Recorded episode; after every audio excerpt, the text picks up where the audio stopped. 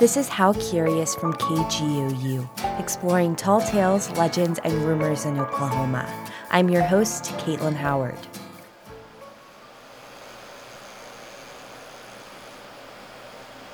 Nestled in Campus Corner near the University of Oklahoma in Norman is Think Ink Tattoos. When I walked into the small studio, I was met with the sight of dozens of colorful, bright designs on the wall, similar to the one owner Joshua Crane was tattooing on his fiancee Heather. And this little hip spot, you know, is a fairly sensitive area. So that area hurts. Yeah, yeah, it's not great. I mean, my Crane has been tattooing for over 20 years, but he was around back when tattooing was not so widely accepted. Oklahoma banned tattooing in the early 1960s and was the last state in the nation to legalize the practice in 2006. Crane has always been curious Who was it that banned tattooing in Oklahoma? You know, and why? He heard a rumor that tattooing became illegal because a state lawmaker's daughter got a tattoo he did not approve of.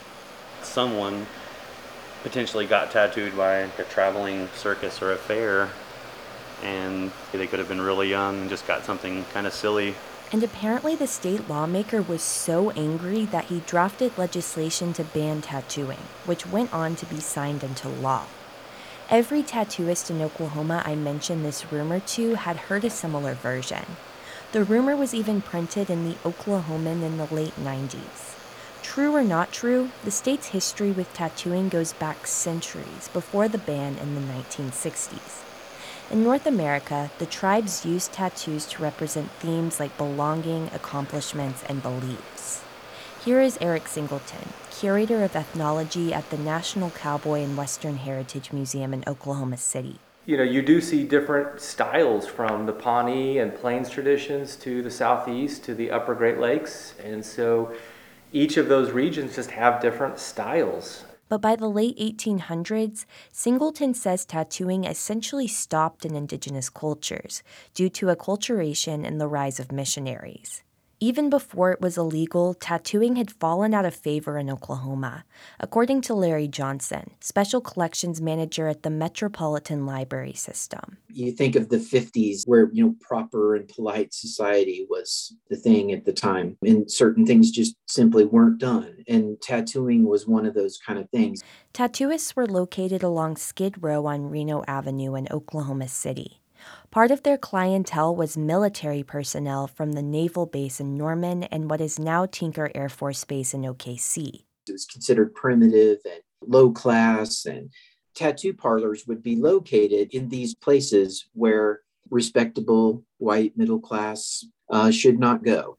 Johnson says there were no specific laws in Oklahoma regarding tattooing, but there would occasionally be crackdowns related to tattooing minors or women partially disrobing in public.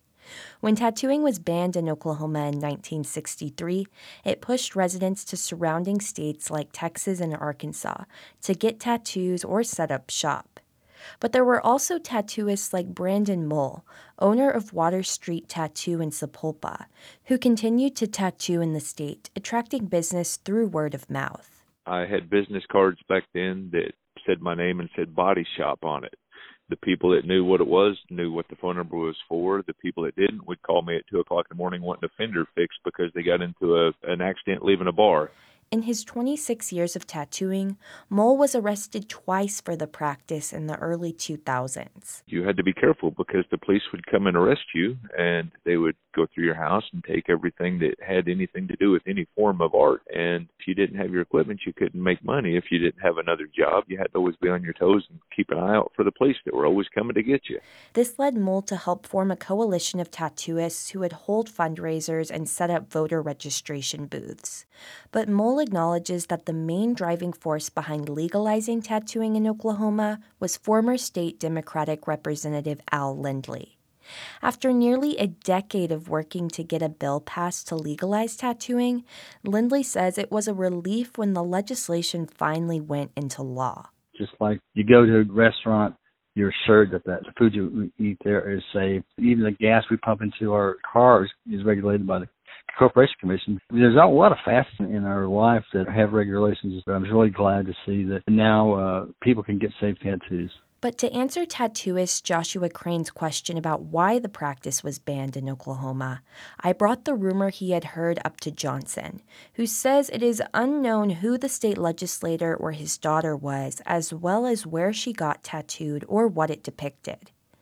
But what is known is that Oklahoma followed a national trend in the early 60s to ban tattooing, in part due to concerns over spreading hepatitis B through unclean needles. But Johnson says there was never any evidence that tattooing led to an outbreak.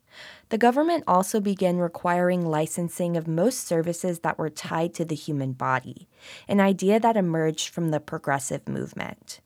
And in addition to many people believing the Bible forbade tattooing, Johnson says the practice also went against white middle class values. And th- that was like terrifying to parents in those days that this could happen to their children and that they would be permanently marked and they'd never get a good job and they'd never marry a good person, you know, on and on. I paid Crane a visit at Think Ink Tattoos to get his thoughts on what I dug up. So many of us have made a living off of this. You know, you can imagine how many people could have potentially not moved away from Oklahoma to pursue this career in art, you know, how many more jobs could have been created throughout all those years, you know.